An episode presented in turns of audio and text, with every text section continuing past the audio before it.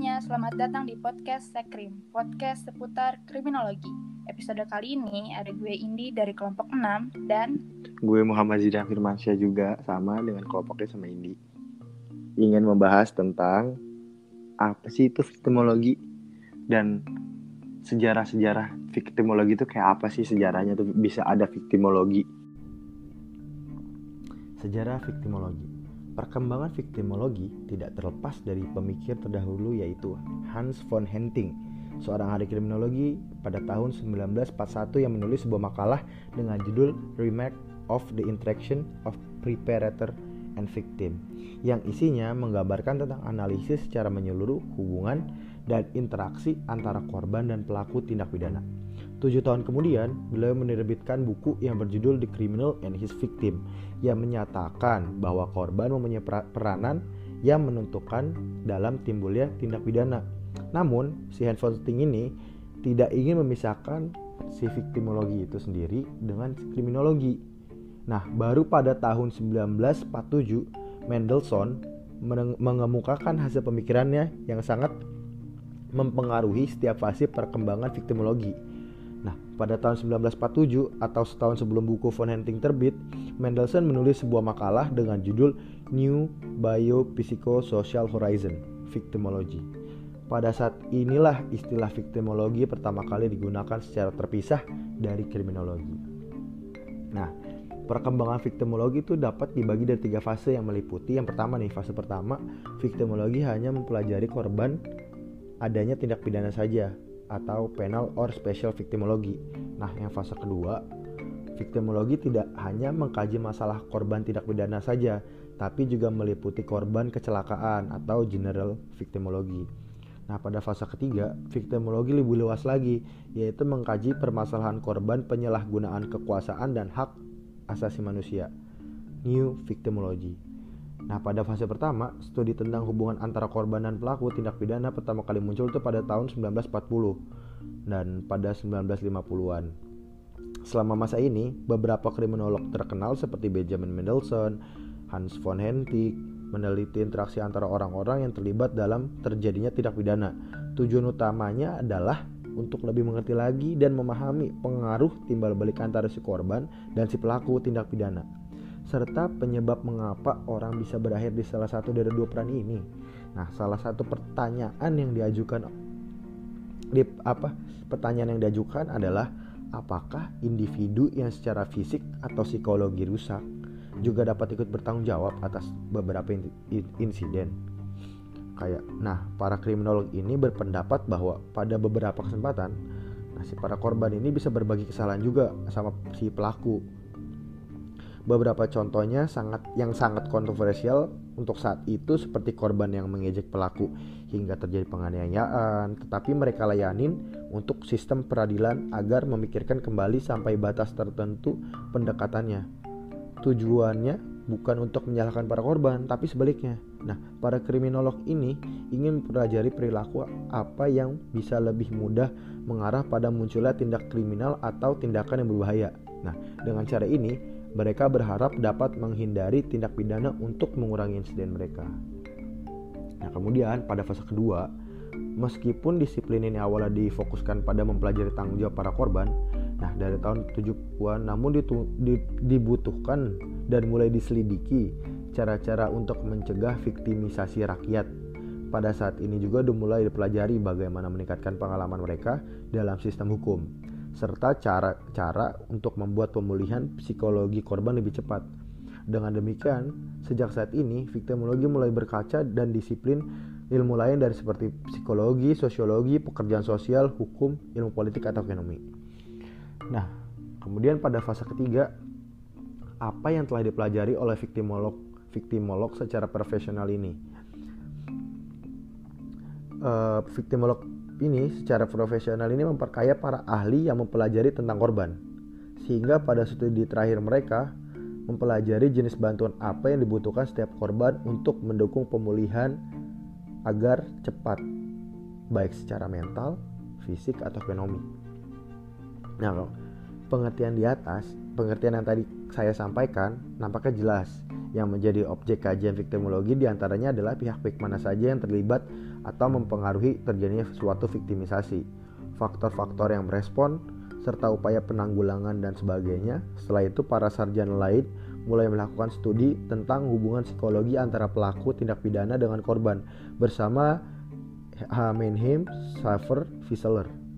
Nah, setelah itu pada tahun 1949, W. Nagel juga melakukan pengamatan mengenai viktimologi yang dituangkan dalam tulisannya dengan judul Decriminalated van Oos, Groningen.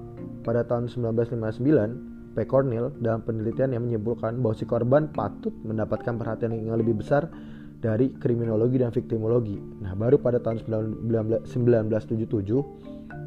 didirikanlah World Society of Victimology atau World Society of Victimology atau WSF yang dipelopori oleh Schneider dan Drapkin. Nah, perubahan terbesar dari perkembangan perbentukan prinsip-prinsip dasar tentang perlindungan korban terwujud pada saat diadakannya Kongres di Milan.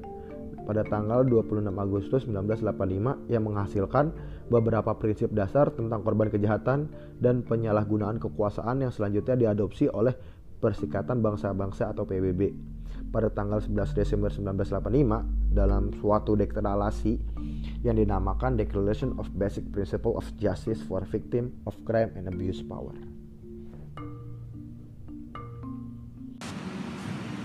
Selanjutnya, kalian tahu nggak sih kaitannya viktimologi dengan korban?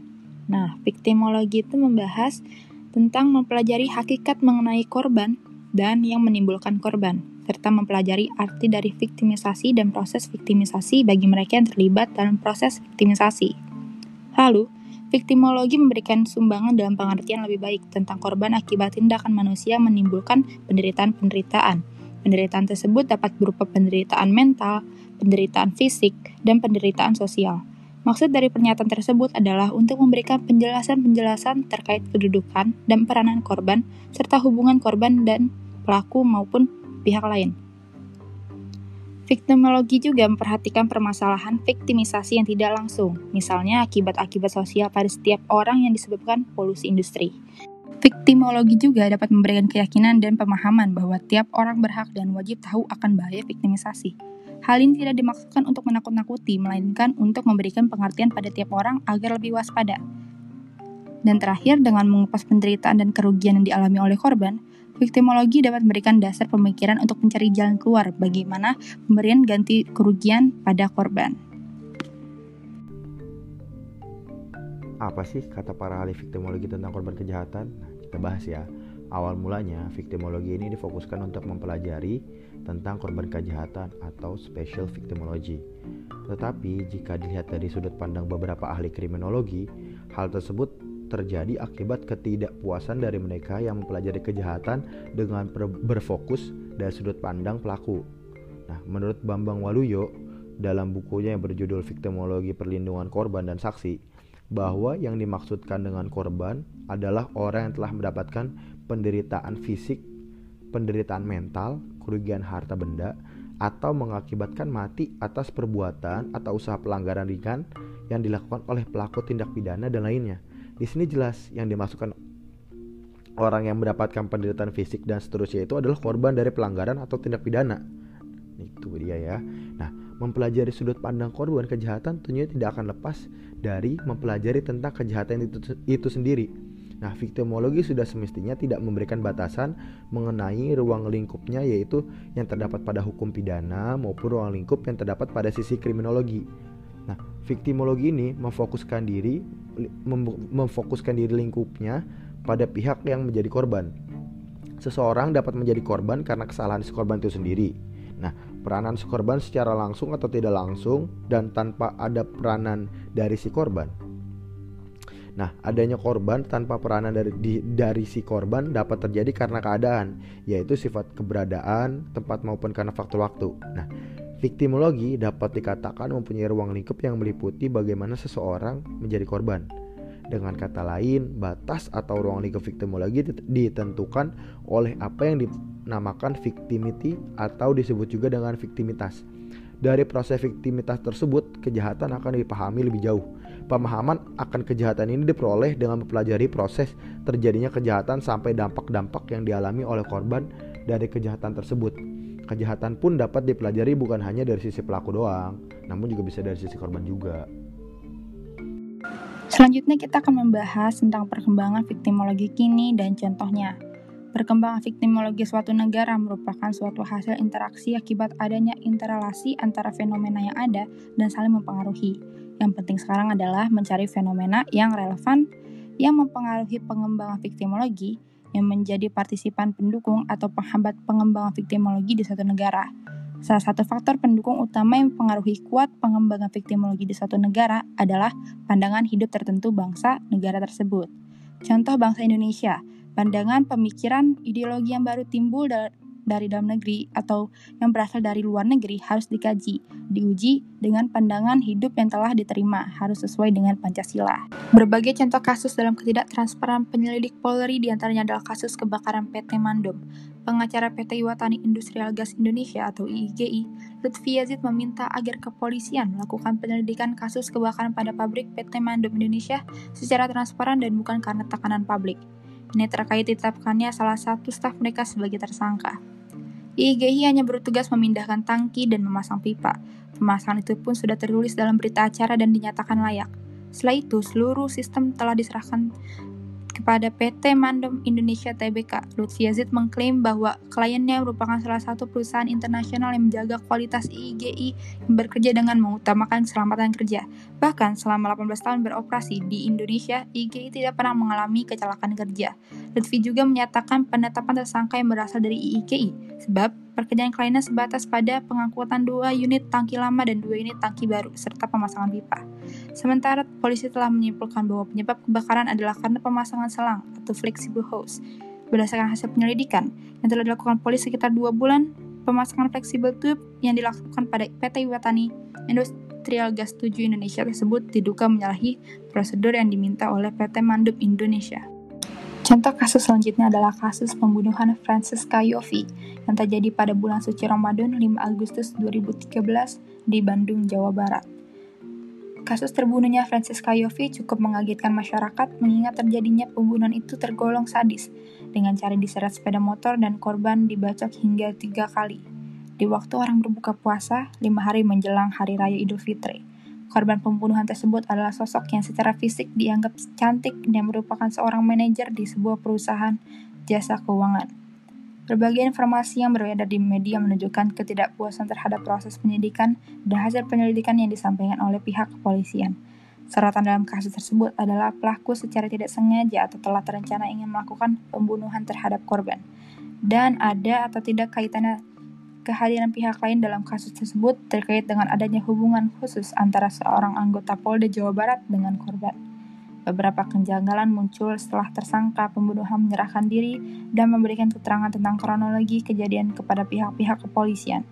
Para ahli dari berbagai bidang ilmu juga turut memberikan opini berdasarkan analisis sesuai keilmuannya.